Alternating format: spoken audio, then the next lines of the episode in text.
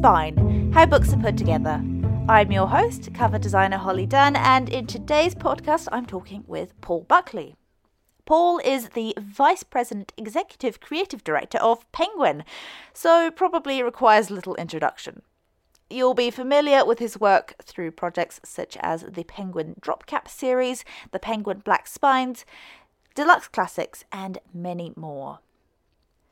Just before we get into the interview, I want to mention Paul's book, Classic Penguin Cover to Cover, which is what I referred to when researching for this project. If you enjoy what you hear here, you'll love this book. It goes into great depth on particular series and titles within those series. And it's a wonderful resource. Without further ado, here's Paul Buckley. I grew up in an artistic family. I would say at about age seven, maybe, I started uh, dabbling in uh, charcoal pencils, magic markers, which were always around the house because um, my father was like a, a classic Mad Men advertising um, art director for N. W. Ayer in New York City. So, um, you know, while other kids were uh, being given, you know, Curious George books and all kinds of, you know, cat in a hat type things, he, he would be bringing home uh, Society of Illustrators books for me or uh, different books on uh, different painters. Yeah, I sort of um, was lucky in the sense um, that I I had this parent, and I was able to, and he he was able to recognize that um, I had a keen interest in this and and foster that within me. So I mean, I I had a um, a dual interest when I was a child. I was I really sort of wanted to be a herpetologist. Um, and at the same time, I was pursuing art and, and herpetology for, for folks that don't know is the study of reptiles and amphibians. And I had always kept a, a bunch of various animals in the house and I was pretty sure I was going to grow up to, to be a biologist. At age 17, um, I got a job uh, in a small advertising uh, studio in New York City, and I started commuting um, back and forth, doing like old school paste ups. I'm going to age myself on this, but I, I ran a stat machine, uh, things like rubber cement and T squares and triangles, where we used to literally cut type and and move it with tweezers. There were no computers, so I I, I started that way, and and you know from the ground up, changing chemicals in the the stat machine and. I used to wash my hands with thinner, thinking that it you know, felt like it really cleaned them. I probably will get hand cancer at some point. But I, I started going to college uh, two or three days a week, and the other two or three days a week, I was commuting from outside Philly uh, to New York City as a kid, and then I eventually um, landed a scholarship to School of Visual Arts in New York City, and at 20 moved there full time, stopped the commuting, and just you know moved full time um, and, and went straight into illustration, which, you know, was sort of what I was eating, breathing, sleeping at that point, and started right away to have a freelance um, illustration career. At the same time, um, in, in that studio, I had been learning design skills, and I started also getting freelance design work. And sometimes the two were were combined. I might, you know, for instance, at one point I was working for New York Magazine freelance and I would be doing illustration for them at, on the side as well. So I had these sort of dual paths going. And I would say at around 23 or 24, I started to fall out of love with illustration and fell, fall more deeply in love with design. I, I had a good freelance career going, but it didn't fit the leanings of my personality that well. I'm a, a very much a night owl, and then I I would get up, you know, at noon and then do it all over again until three or four in the morning the next night, and it just it was not conducive, and I was not disciplined enough to sort of keep uh, regular hours. Um, at some point, I took um, a road trip to Mexico, Belize, Guatemala, and on the way back, I needed to pay my rent and a family member related to one of to my studio manager in that first studio when I was 17 mentioned that there was a job open in this in this publishing company called NAL in the mass market department, and I figured I'd give it a shot at least till I got back on my feet, um, you know, for six months or so, and it sort of just really felt like a glove, and I, I sort of you know I'd always loved books. But for some reason, I'd never really thought about doing design full time as a as a career, and I I really enjoyed it and, and sort of pulled, helped me pull my life together in a more healthy way. But a few months into it, I asked the trade art director if I could switch into his department, and my mass market art directors, you know, sort of blessed that and let me go. And it sort of just was a real fit at that point. Of course, at first, I, I did try to illustrate every book I worked on, and I, I did that for a while, but then I eventually stopped and realized I need to focus on learning typography and and true design and and that that you know becoming an art director if that was a goal I had to realize that there were other people that could possibly do these jobs uh, better than myself and that I needed to stop using myself as an illustrator so so consistently. And then you know sort of when I let the mantle of illustration go it was a real weight off my shoulders and um, I just really threw myself full time into the discipline of design and then that company merged with another company, which eventually merged with Penguin. And three mergers later, here I am, um, 29 years later. It's a long answer to your short question. No, that's fantastic. Um, so that that first job was that purely cover design, or did you do other things as well? Yeah, it was a junior design um, position. I think I started off at maybe 22 grand a year. It was sort of, in the sense, what I'm doing today, which was a variety of books. Um, you come in every day and a topic is different. And one day you're working on fiction, one day you're working on nonfiction. Um, yeah, I mean, I'm much more management at this this point, but the, the the the sort of singular job of when you're designing. I mean, designing a book cover is designing a book cover. It has its threads throughout, but it changes. Yeah, that's I think I'm wavering a little bit, but that's that's yeah, that's what I was doing. I was I was designing book covers. I mean, of course, I had a lot more verso and mechanical type work and that sort of thing. Um, but no, I was I was thrown straight into designing covers. Maybe I was very lucky that way. And has the the herpetology stuff ever come back into your design? Have, have you ever found yourself going back to that? Um, you know, I, have done a number of, of books over the over the years that have herpetology as a topic, and I've, I've thoroughly enjoyed them because I'm so knowledgeable on it. Um, what I did, what what the design career did allow me to do was uh, for a blip in time, I was able to explore a dream I had, which was uh, to become a uh, professional breeder, which I did for a number of years of, of high-end snakes. I never made any money because the hobby cost me so much money. I, I would say I lost money every year, but for a good five or six years there, every weekend I was taking care of more snakes than I will say on a in a public venue like this. I, and um, I had a really, really good time, and I, I learned a lot about something that um, I've always been fascinated in. And then when I put it behind me, I was really glad to put it behind me. And now I own nothing but a dog. But I still, you know, I, I go hiking constantly with my wife, and uh, you know, I'm always flipping over logs and rocks to see what's underneath. It's sort of, you know, the, the way some people are fascinated with horses or birds I will always uh, be fascinated by uh, reptiles and amphibians. It's just sort of a, a, a deep seated, like, I, I, think it's actually my earliest memory as a child watching Jimmy the Juno walk out of the woods behind my house with a garter snake in his hand. I couldn't believe that that sort of thing was there because the neighborhood I lived in was, was like Philadelphia's version of Queens. Uh, it was row homes. You know, we had five kids in a three bedroom row home. Um, and there were plots of you know, land here and there, which really aren't there now.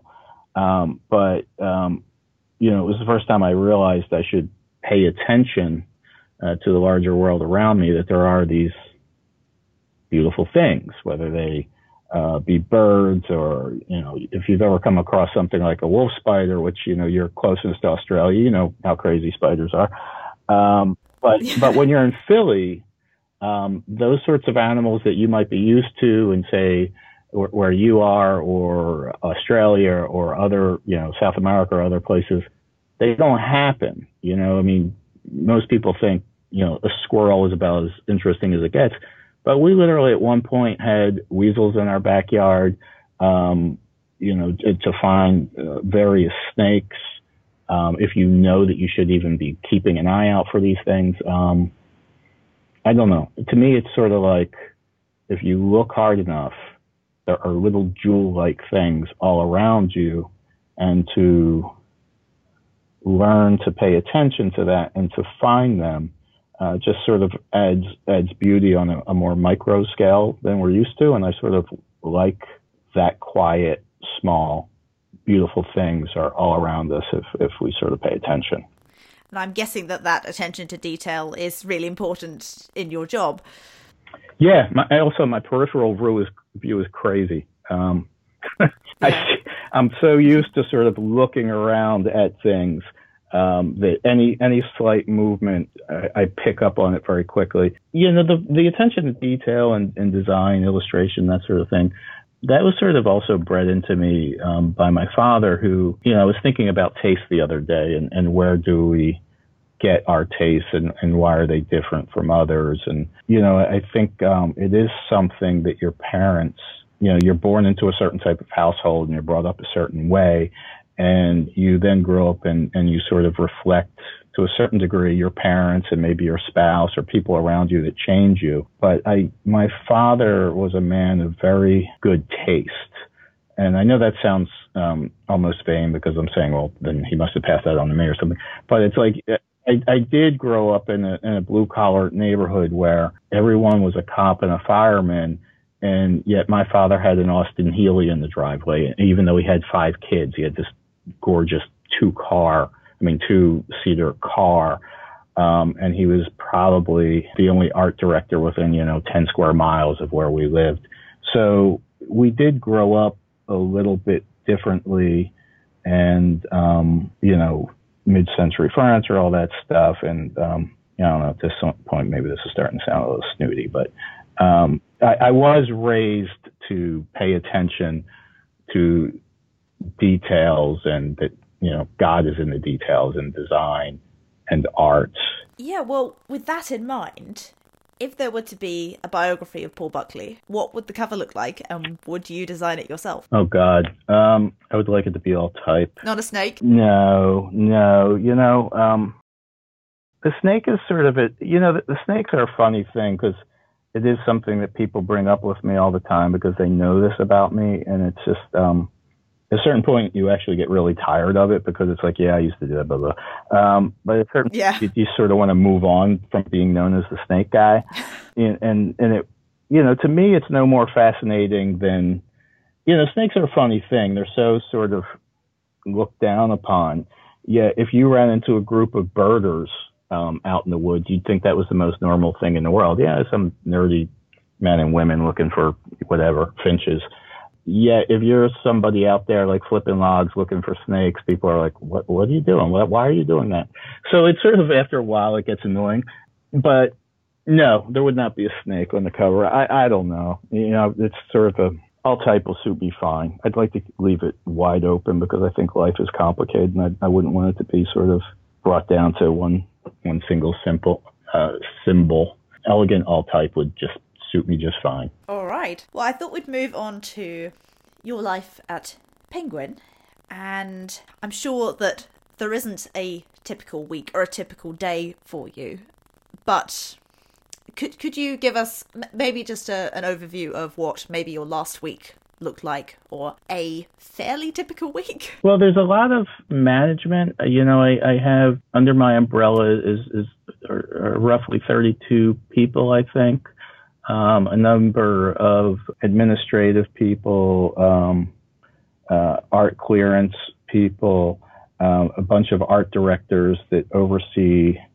I think there's 12 imprints under my umbrella right now, so that's you know maybe 10 different publishers that we're trying to keep happy. We do over a thousand books, book covers a year. I don't even know how many authors that is that we're branding, but it's a hell of a lot. So a large chunk of my time is just literally people walking in and out of my office all day and, and just sort of needing help with one thing or another. and it could be talking about schedules or talking about hires or you know a situation that they're having with a certain editor or a certain publisher and in between these sort of constant uh, blips and interruptions, I'm, I'm usually working on uh, working on something and trying to you know give that my my focus. But I I am constantly um, my design process is constantly being interrupted. So I, I sometimes you know long for the days when I was a senior designer or a junior designer, and you just could spend the whole day sitting designing something and you were you rarely was someone coming over to you to sort of break through your headspace of, of where you're at. So I'm constantly like hitting at something, coming back, hitting at it, coming back, hitting at it. So it's it's a fair bit of management and dealing with editors and publishers and um, troubleshooting um, various things that are going on uh, within you know these departments. And am I right in thinking that you then work into the evening to do your own stuff? Yes, that is actually I have a very strange schedule that, that people put up with. I come in around 10:30. Usually that allows me to get a seat on the subway. I sort of turn my schedule forward by an hour and a half, different from everyone else, so that sort of all of the mass humanity of New York is, you know, 80% of it is inside and not out when I am. Uh, which I don't know. I take lunch at around three o'clock, and then I leave here around you know seven seven thirty. And when I come in at ten thirty, most people are sort of settled and in their groove and going. So it could give me a good hour to sort of you know, get myself set up with what I'm going to do for the day and start working myself. And then people start coming in, and then at around five, five thirty, it, it stops, and then you know I'm pretty good. I can actually sort of put on headphones, listen to music, and and do a solid hour and a half, two hours of design at the end of the day. I gen- I don't take work home. I try very hard not to take work home. I'm also sort of at, at the point in life now where I, I don't take on freelance either. I mean, rarely. It, it, um, it would have to be something very different from what I do because it's just, you know, for the extra X amount of dollars you're going to get to give up many evenings of your life. It's just not worth it to me anymore. And plus, the work I, I get to do here satisfies me to the point where I, I really don't need to be looking outside for um, other design work. I'm, I'm pretty thrilled with sort of the setup that I have here and what I get to do. Is there anything in particular that you do to switch off, you know, to have that separation between work and, and the rest of life? Because, I mean, as you said, you, you're always seeing things everywhere and getting inspiration and seeing different details. So I was wondering if there's anything that you do. yeah, I don't know that I, I mean, I, I do sort of get out in nature a lot. I do go hiking. Uh, my wife and I go away many weekends a year or also many weeks a year. But I, I don't really switch it off. I, I sort of, um, I don't know. I don't believe in this, this sort of separation of, of work and, and life. I believe life is just life. And if you enjoy what you do, uh, then work is part of that. And it's, I think it's like if you work in a factory, yeah, it's like you want to get home and you want to just turn it off. But if you have a career in a craft, you're sort of, it's sort of, you're always paying attention. You're always thinking about what you're working on. My wife is also an art director, so in, in publishing. So, um, you know, we're sort of always talking about different things we're working on, people we're working with, uh, helping each other figure out maybe who we should hire for this job, you know. I mean, I certainly, like everyone else, like to get go home in the evenings and you know watch Westworld and have a nice dinner cocktail. You know, I'm no different than anybody else there. But I, you know, it's like I, I, I don't know. I don't.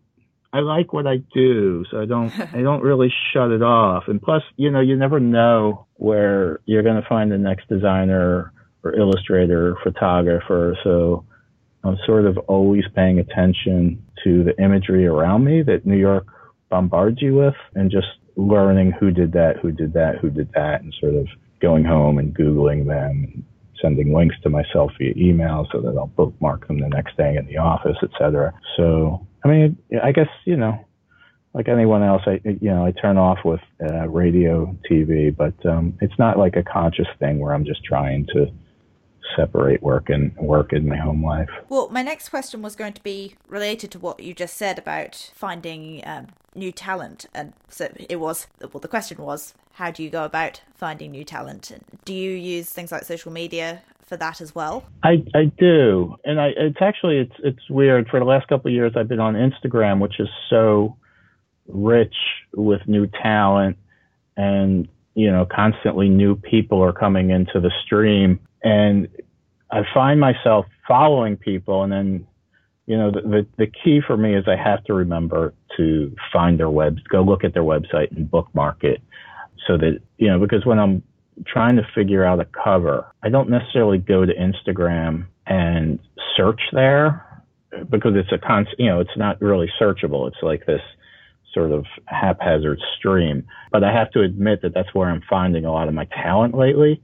Um, but I wish it was more sort of organized, organ, like you could organize it in a way where I could. Well, actually, it probably is a, a, function where you can create folders, but I don't. I don't do it.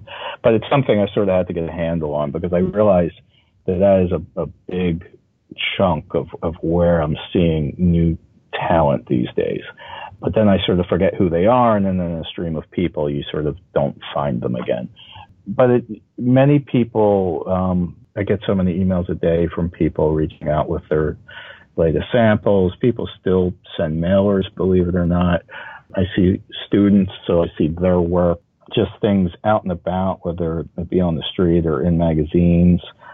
But, you know, it's in New York and in Brooklyn, we're just, and in this sort of job, we're just there's no sort of lack of stream of artists, you know, throwing stuff at you or that you're you're finding on your own.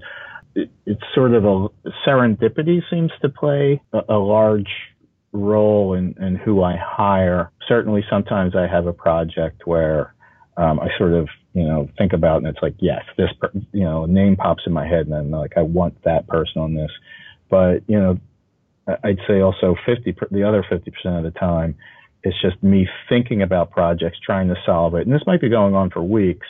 And just through looking at things, something will jump out at me and I'll just make the connection. Oh, that's who should work on this project or one of the two or three people I might pitch. Um, it's, you know, so I'm always sort of trying to match imagery to uh, books that I'm currently working on and, and trying to solve. So it, it is a lot about timing and who gets their images in front of me at, at, at a certain place and time, uh, and whether it matches uh, certain titles that I'm working on at that moment. And is there anything that illustrators and designers can do to make their stuff more memorable to you?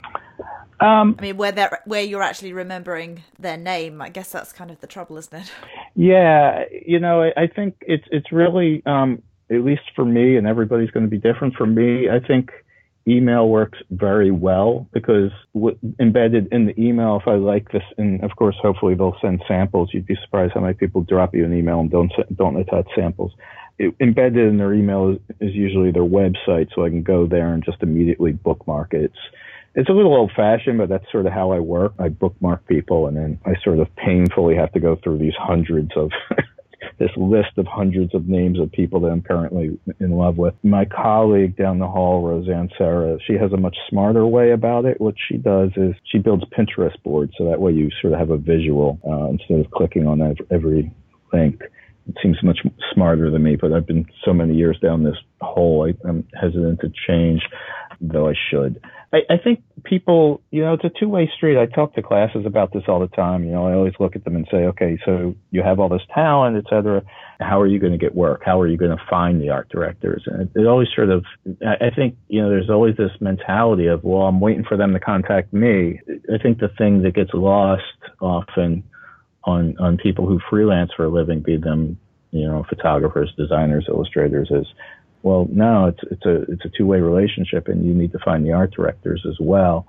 So, I, you know, I, I think people should research who's doing. You know, I can only talk about books, but if you wanted to get into music packaging, you would go. You know, you would look at music packaging, and you would see who who the art directors and designers are that that seem to be doing good work um, that is sort of consistent with the look of things that maybe you do, and you would, you know, all of us have websites just like freelancers do. So you would reach out and, and send them samples. But I, literally about five times a day, I get an email from someone saying, I'd really love to work with you. And I click on their, you know, their link or I check out their work and they are a 100% a children's book illustrator or they're a science fiction illustrator. And, yeah. you know, it's like you want to write back and say, Do you, did you even read? You know, and of course I don't, but like, so even though they say, you know, even though it's it looks like it's not a, a, a, an email blast, like it says, "Dear Paul, I love what you do. Would love to work with you." you. It's a lot of times it does make you wonder, like, really, did you did you really do you really know what I do? Because I don't do children's books. So, you know, I think it's just being smart about who you approach uh, and and knowing who they are. I think another thing that gets lost is, you know, someone like myself, as I told you earlier, I'm so sort of heavy into management these days that I have designers and even juniors who commission possibly more books than I do in a season. And people are always reaching out just to art directors or creative directors, which is great. But they should also know who are the up and coming junior designers, who are the designers you know, if you pick up books and you see the same names over and over again, they, they, they might be a designer. You should look for their website. You should get their email. You should send them your samples if you think they would like your work. But you know, let them feel that you've done a little research on them because generally, when an art director reaches out to an illustrator or a designer, it's like, hey, love your work. Would love to work with you on this project. I think that has to happen in reverse also. And you, it's good when people know who the designers and art directors out there are that they want to do work with and maybe create, you know, sort of two lists. You know, you got your email blast where you just send it and you hope that a fish hits. You know, you're just casting out into the wide open. But I think every two or three months, there should be um, a group of people that you truly want to work with. You understand what they do, and you truly believe that you you would fit in with what they're trying to achieve. And you know, just every two or three months, sort of hit them with, hey, updated my website, got some new work, attach a couple of pieces, you know, would really love to work with you. Please keep me in mind. And that sort of get, gets back into the serendipity thing where, you know, if you're reaching out every two or three months, eventually something should happen. I have people that I, I mean, another thing is not to sort of lose faith because, you know, there are people that whose work I've just always adored, and it could be five or six years or even more until I get around to to working with them because in all of that time I haven't had the right project, or maybe you know they don't. You know, I have people who, you know, send me samples for six months or a year, and then they're like, "Oh, he's not interested. I'm not going to bother with him anymore." And then I forget about them, and then, you know, it just doesn't happen for a couple of years after that until I'm reminded, oh, that person's out there. I forgot I love this person's work, etc. So I think it is it is good to be consistent. Probably not more often than two or three times a month. I mean, you know, every two or three months because that could probably be a little overwhelming. Yeah, I, I think the worry is that, well, for me at least, because I, I work freelance and I send things out to art directors, but I worry that if I do it too often, you know, I might do one every six months or something. But if I do it too often, then I'm just going to be annoying. yeah, I mean, you, you certainly you don't want to be annoying because people are, are, are busy, but you, you certainly it's it's it's your job to reach out to people, and you have a right to do that. You're you're you're you're you're trying to drum up work like everybody else, so you have to you have to do it, and it's just it's it's it's sort of the one more you know one of the more unglamorous things that we have to do is sort of just, you know, sell our wares. But what else are you going to do? You know, you know, for some illustrators um, who are just so painfully shy, I, I, would suggest to them that they get a rep if you know you're not sort of good at this kind of thing. Maybe you need a rep, and that that is what they do. But yeah, for it's funny, you know, there's some designers, you know, to, to get back to you and freelance design. There's some designers that you know, I will, I can work with them for five years, like consistent, just work with them, work with them, work with them. And then one day they just fall off the map. And, and then I realize like three days later, oh my God, I forgot about this person. Wonder what, and they just stopped for some reason, never sending samples. And it, it's, you know, the, the world is so flooded with talented people. There's no lack of talented people out there. that um, you sort of do have to remind people you're out there, or they just move on to the next thing. As ugly as that sounds, it happens. It's sort of human nature. But yeah, maybe six months is, you know, maybe twice a year is, um, if that works, you know, that that's great, you know. But certainly, it's good that you do it. Some people just, I think they don't ever. They're like, oh, he knows who I am, and if he wants to reach out to me, he will. And and the fact is, it's like no, I I, I forget like anybody else, and I'm not getting any younger. Um, my memory's getting worse. So yeah, you should be sending me stuff and reminding me you're out there. So do you prefer to get emails? Because you said you still get mailers. Are they effective as well? They're effective. They're all right. Um, I just I think email is sort of direct and easy, and, and you can write a little note with it, which is always sort of nice, you know, make that sort of a connection with person. But yeah, mailers are fine too. I'm, I'm actually surprised people still do it to this day and age. But um, yeah, mailer, I, I just I think it's good if you sort of at least can send a couple of things because if you send one one image or one design, you're sort of putting all your eggs in that basket, and it might work for some art directors, but it's going to be sort of minimal you know, it's so cheap and easy just to get your Epson machine and print up three images and sort of trifold it into a gatefold thing, staple it and mail it, you know.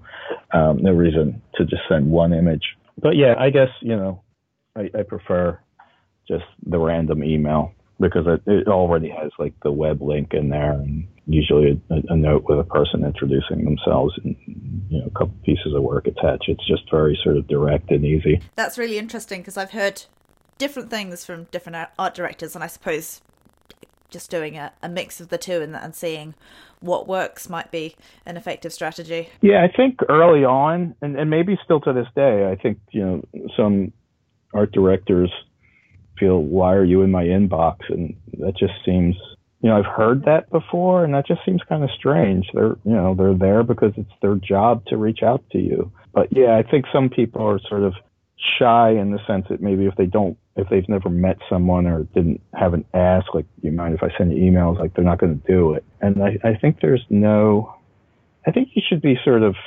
smart but i don't think there's room for shyness when you're trying to compete against the sheer amounts of talented people that are out there who are not shy um, I think it's you can get in your own way. Yeah, that makes a lot of sense. Yeah, I think as long as people are polite, hey, I saw some of the work you do, really like what you do, would love to work with you. Here's my here's my samples. It's like, you know, what's what's wrong with that? You know, it is annoying though when when when people sort of have no clue what you're doing what I mean, what you do when they sort of act like you do, like the people who are constantly sending me children's book illustrations or, you know, sci-fi or rom. I get a lot of romance illustrators too and photographers. It's like, God, I, I don't think I've ever done one of these in my life. So it, it's it's it becomes pretty clear who's sort of clueless and who actually really sort of understands what you do. Mm.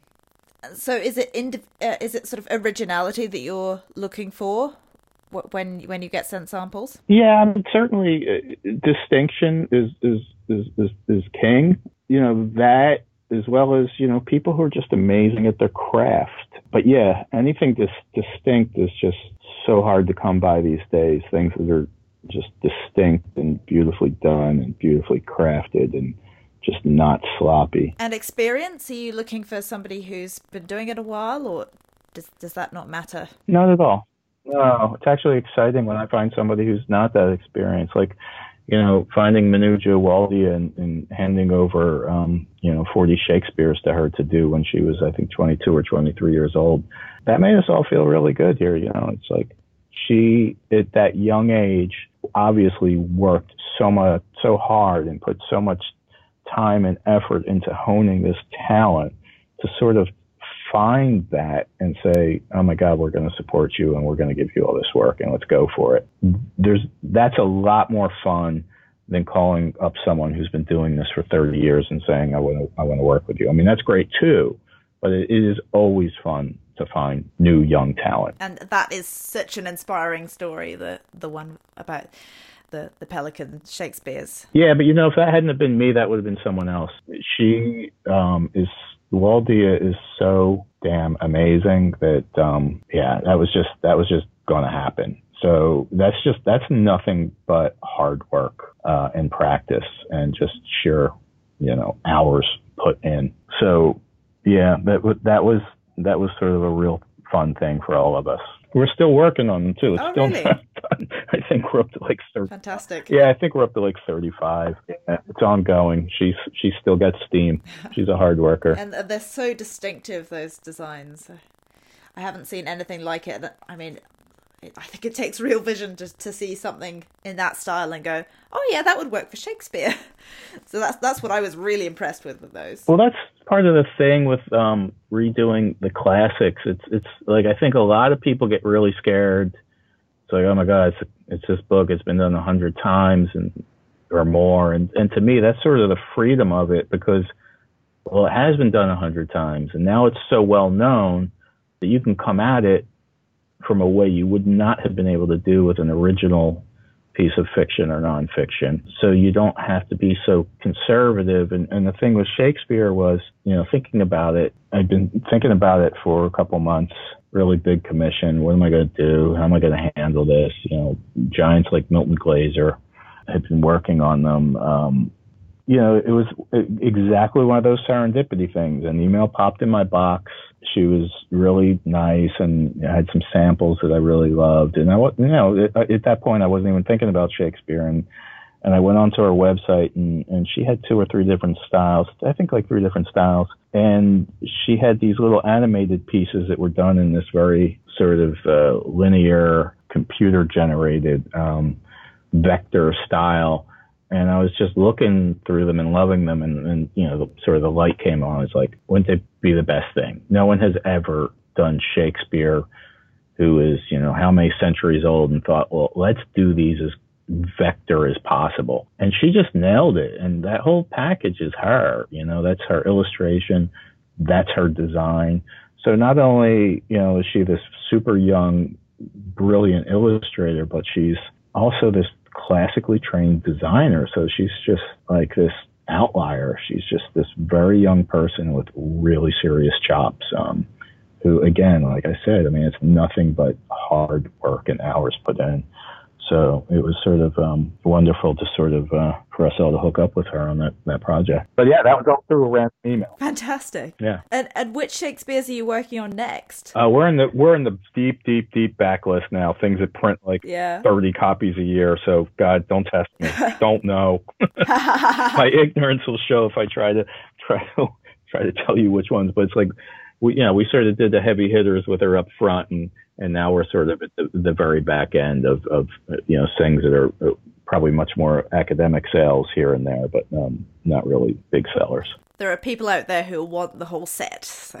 Uh, that's you know that's part of what we hope. You know we we Yeah. do drop caps A through Z, hoping that you'll want to buy A through Z, and, and certainly people do. Or just you know, will, will you want all six horrors or all six of the the threads? Yeah, that's sort of always always the goal. And part of the goal with the classics always is, you know, we know that there are many other versions out there.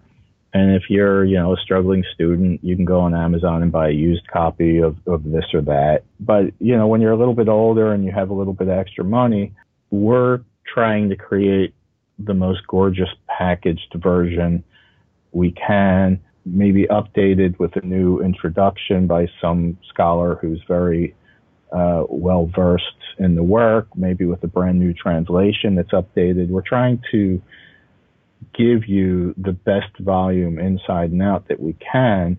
Uh, that is also just a, a beautiful object, so that you know objects. There's no reason why they should not be gorgeous things. So it's nice working on the classics because that's exactly what we try to do here. Just maybe it'll be a few bucks more, but maybe at some point in your life you'll realize that you haven't read this or you read it so many years ago and you want to read it again. Uh, and we want to give you the best looking bookshelf we can. So, do, do you have any strategies when it comes to coming up with new ideas for these series? Or any particular research? Do you look at all the ones that have been done in the past? I, I don't really. I mean, I, I might Google image some things, but um, no. I, I, mean, the, the goal is is is to do something different. Like I said, distinction. You know, when when Elda Rotor, the publisher of the classics, and, and John Siciliano, editor of, of the classics, said, you know, we want to do um, these these six sci-fi titles. How are we going to do this? You know, it's it, when you look at sci-fi and fantasy packaging, it's always and and for good reason, I guess, but it's always the environment because it takes place on this far off planet and it's crazy buildings and crazy creatures and like why wouldn't you paint that? But i think it was john who who sort of threw out there what about all type and it was like yes that's exactly what we should do. Because again these are classics. They may be science fiction but they're science fiction classics and why try to do what has already been done brilliantly many times before the the point is to try to come at them sort of askew out of left field a little bit and try to do that brilliant in a way that's never been done before to make people look at them anew. And so Alex Trochut reads these and comes up with this gorgeous way to, you know, sort of inhabit or invoke those worlds sheerly through the force of, of typography. And, and they have sold really, really well for us. And again, it's just this gorgeous, these gorgeous objects. I think it's a matter of just, you know, and, and it sort of dovetails into your question about, you know, do you turn it off or try to turn it off when you get home? It's like you just never, you could be in the theater or watching a play or at a concert and watching a certain type of light show or, or just, I don't, I don't know. Anything can set off a trigger as to how to solve a, a project. And we're just always sort of percolating on things. And, um, we're, we're just it, it's just I guess the, the the answer is the first thing I explore is what hasn't been done uh, before, or what seemingly hasn't been done before on, on these types of books, and and that's sort of what we what we try to pursue if we can find out a, a smart way to do that. I was wondering if do you ever come up with an idea for a series and then have to pitch that to an editor or does it always come the opposite way that we've got these titles that want to be, that we want to produce and we need new covers for them. It goes both ways. You know the um the penguin inks was um an idea that came to me um when i was out researching getting i wanted to get a tattoo a snake obviously. And so i got one and done and it's a it's a snake. And you know it took me years and years and years to finally get this done because you know it's, it's pretty difficult being an an art director and sort of picking somebody that's going to put something visible on your body forever and ever. And I finally settled uh, on Scott Campbell and was able to actually get him to to to do one for me and just sort of going through that process and researching that and seeing what amazing draftsmen tattoo artists are and I, I had realized, and this is going back a ways, but no one was tapping into tattoo artists for commercial work. I think there was a camel ad that was done. That was the only thing I'd ever seen. And I, it just sort of like, it was, again, a light went off. Like, why isn't, why aren't people working with these, these guys on, on very commercial projects?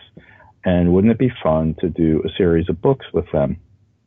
So, I went upstairs to my publisher. This is outside the classics. The the Penguin Inks are, you know, regular Penguins. They are classic books, but they're not within our classic, our Penguin Classics line.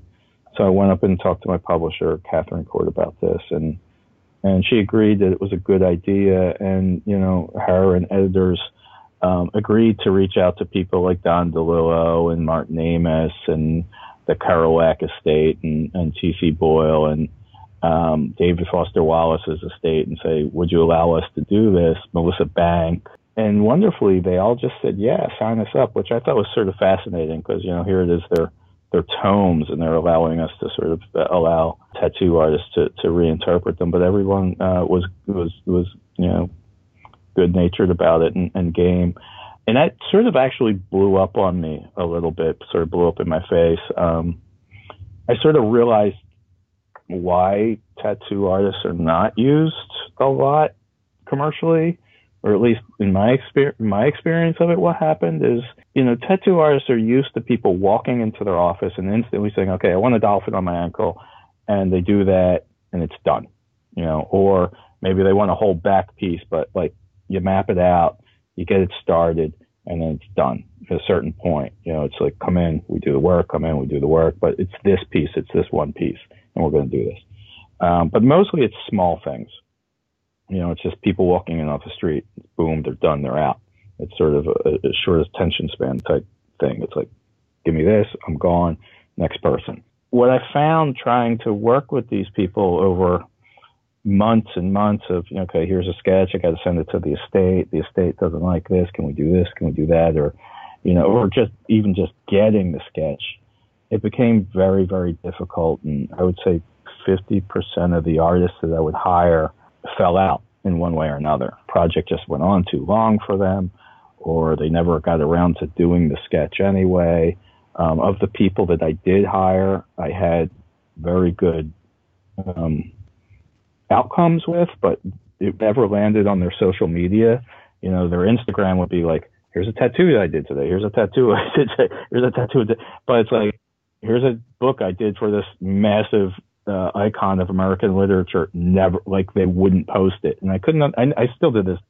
Understand that? and you know, it's like when we do these things, these covers, these deluxe classics with graphic novelists, and it's like they're all over it and they help you, you know, especially today. It's like we're, we just all need this sort of cross pollination and, and uh, social media platform from everybody. You know, it's like we love it when artists post their work and it's like here's what I did for Penguin and you know and and then we post it and here's what so and so did for us and it's just like this very nice sort of communal thing that happens um, and everyone's out there sort of saying hey check this out it wouldn't ha- they just we couldn't get that to happen with the, these tattoo artists. And then it's like at a certain point, we're like, we're not doing this anymore. We wanted to do a whole line of them. It's just like, I don't know what it is, but it was just not an agreeable undertaking. So, you know, I sort of like came down from that. I mean, I like the books we did, most of them, but the whole sort of, it was not a, a it was not a good feeling project. So we, I sort of came down from that and was thinking about what I could do next. Um, and I was on Etsy and I found um, this little this little sort of thread drawing, this little sewed drawing. I'm going to forget the artist's name now.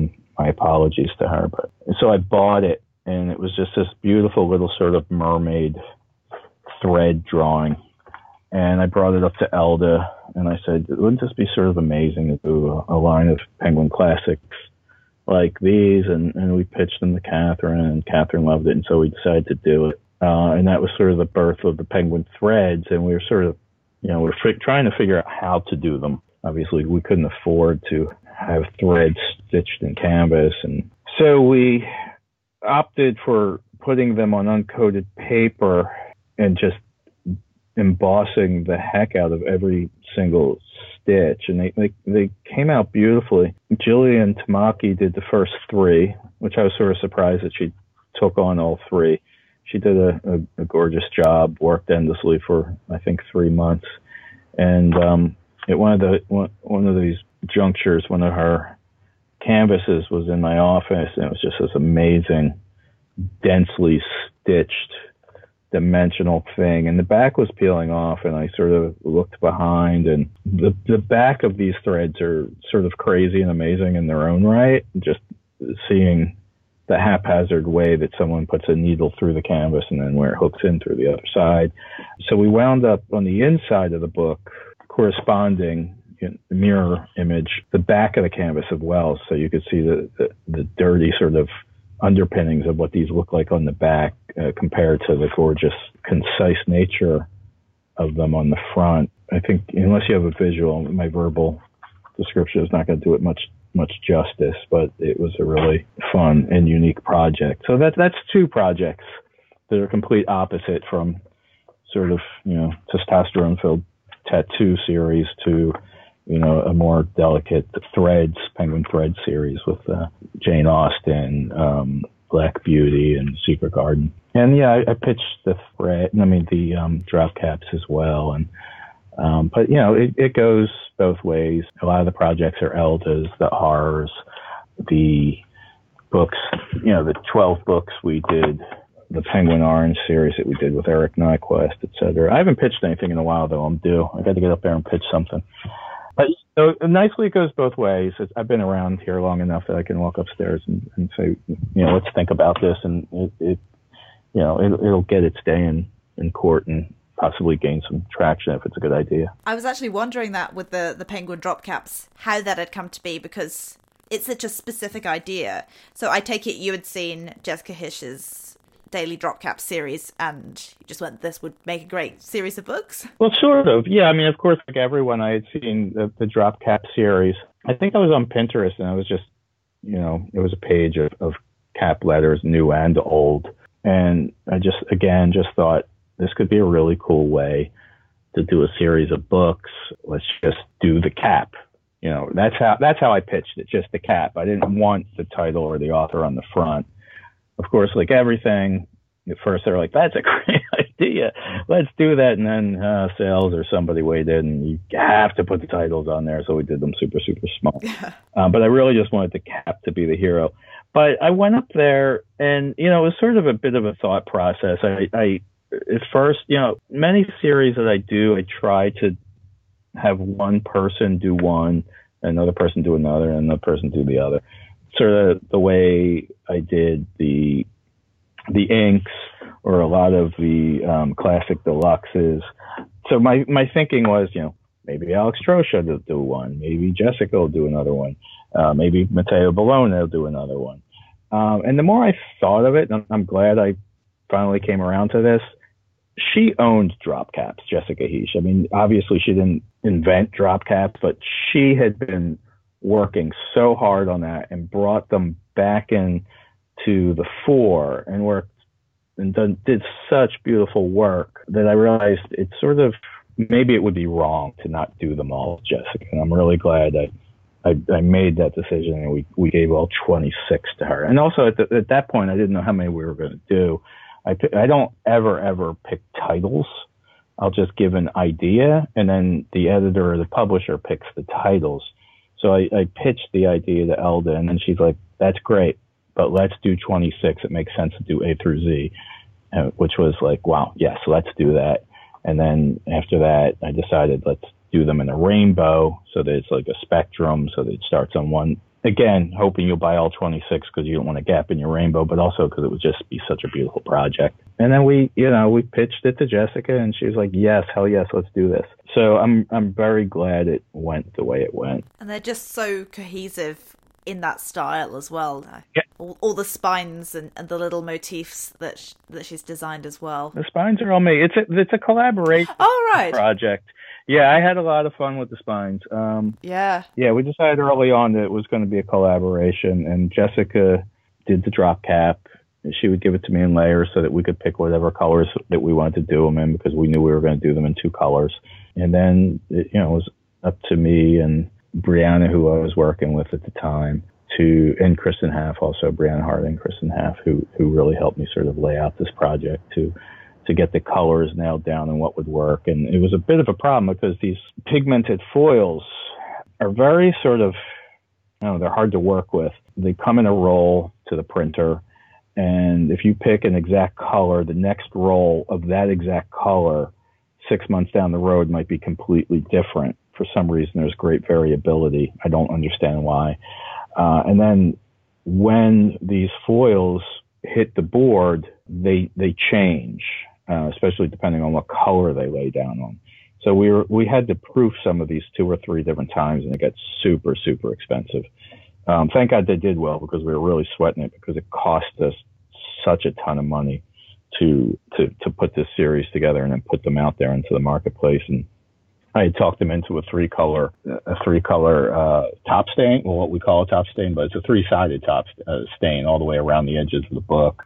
So we just we sunk a ton of money into them, but it, it, luckily they're they're doing quite well. But yeah, um, so it was it was very much a collaboration between a bunch of people putting this whole series together. Oh, I didn't realize that. Yeah, no, it was, yeah, it was it was it was a cool project, but I had a ton of fun putting those spines together. Yeah, I'll bet. All right, so we're sort of running out of time here. I've got a couple of last questions. So, I mean, there are so many horrible, awful things going on in the world, and sometimes I feel like, what am I doing? Just trying to make pretty pictures. I should be doing something more important with my life. What What would you say to that? Why do you think? I'm assuming you do think that book design and, and literature is, is really important. That's a fair assumption to make. Um, so, why do you think it, it matters? I think anything that adds beauty or levity or just nicety to the world is extremely important. And then if you're working on books, you're certainly working on part of the solution and, and not the problem. You're working on, you know, a part of the fabric of the world that is furthering conversation. And you're helping an author who has something very important to say get out there into the world. You're giving them an identity and you're giving that cover, hopefully the right voice to reach the most amount of people that it can to keep that conver- to start that conversation or keep that conversation going or to further that conversation so that we can move ahead as a smart and decent species. Wise words. Was that that sounds pretty good? that sounded like practice that. We need to put that into a separate little clip and just post it all over the internet. That's my sidebar, yeah. Um, but yeah. it's true. I mean, I, I, I have been doing this for 29 years, and sometimes I feel, you know, like an idiot. Like, why have you been doing this for so long? And it's like, well, because there's worse things you could be doing. This is this is a really being involved in, in publishing is just um, sort of a blessing. It's an awesome thing to take on. Plus, in books, you just I, I work all day with people that are, that are so much smarter than me and they're just good, decent, intelligent people. And I think, you know, probably 90% of the world wishes they they had that. So I'm really happy to be here. And what's what's next for you? Have you got any exciting projects coming up that you can tell us about? Um, I'm working on lots of things. I'm still working on the Coetzee backlist. Just did a new package for Ben Loory, Tales of Falling and Flying, and working on lots of John le Carre stuff and Ken Follett stuff, and just did um, worked on a really nice book for Alex Gilvarry. Eastman was here, and various Penguin packaging but yeah, there's lots of stuff going on, but uh, just varied. Well, so if people want to keep up to date with what you're doing and what Penguin is doing, where should they go on the internet? On, you know, you can look at my personal Instagram, but maybe even better is the Instagram of Penguin Art Group, which is which is my group of people, and we post, uh, you know, a, a small scattering of of all the things that we're working on in across those 12 imprints and you'll see a, sort of a nice wide array of various things by various very talented designers and art directors within this group. Wonderful. Well, thank you so much. This has been absolutely amazing. And I mean, I, I, feel as though I could keep asking you questions all day. Thank you.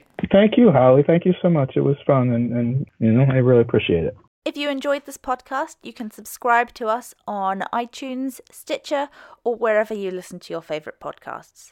Please be sure to rate and review us too. This show is hosted by Holly Dunn and edited by Eric Wilder. Our theme song is Sweet Berry Wine by Blue Wednesday, and Spine is a production of Spine Magazine. For show notes, articles, audio, and video about the enormous talent that goes into creating books, visit spinemagazine.co.